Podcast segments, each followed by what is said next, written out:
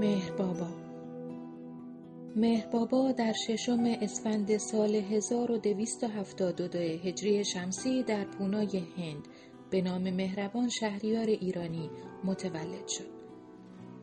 مهربان در دبیرستان سنت ونس و دانشکده دیکان تحصیل کرد.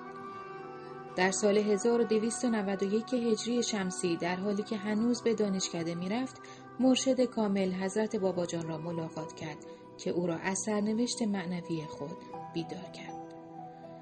پس از ملاقات مرشدان کامل دیگر مأموریت معنویش در سال 1299 هجری شمسی آغاز شد. پیروان اولیه اش نام او را مهر بابا نهادند.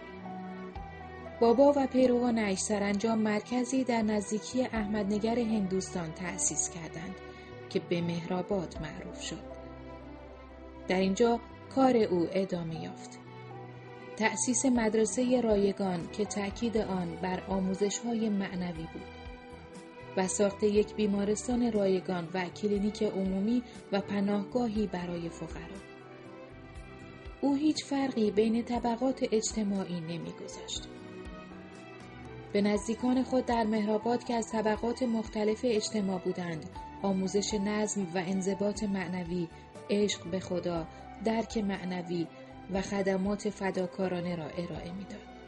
مهربابا از سال 1304 هجری شمسی تا پایان زندگی جسمانی خود در 11 بهمن سال 1347 سکوت کرد. او با وجود سکوت زندگی فعالی را در پیش گرفت و با اطرافیان خود ابتدا با استفاده از یک تخته الفبا و بعدا از طریق حرکات دست که مختص به خود ایشان بود ارتباط برقرار می کرد. بسیاری از پیام ها و سخنهای معنوی او به زبان انگلیسی منتشر شد. از جمله مقالات، خدا سخن می‌گوید، بهترین چهره زندگی، پرتوهای چشمانداز معنوی و خیلی کتاب های دیگر. مهر بابا مردم با مذهب های مختلف را تشویق کرد تا از مذهب و دین انتخابی خود پیروی کنند. او هندویسم، اسلام، بودیسم، زرتشتی و مسیحیت را به عنوان رودخانه های مختلفی که به همان هدف اصلی که عشق الهی منتهی می شود دانست.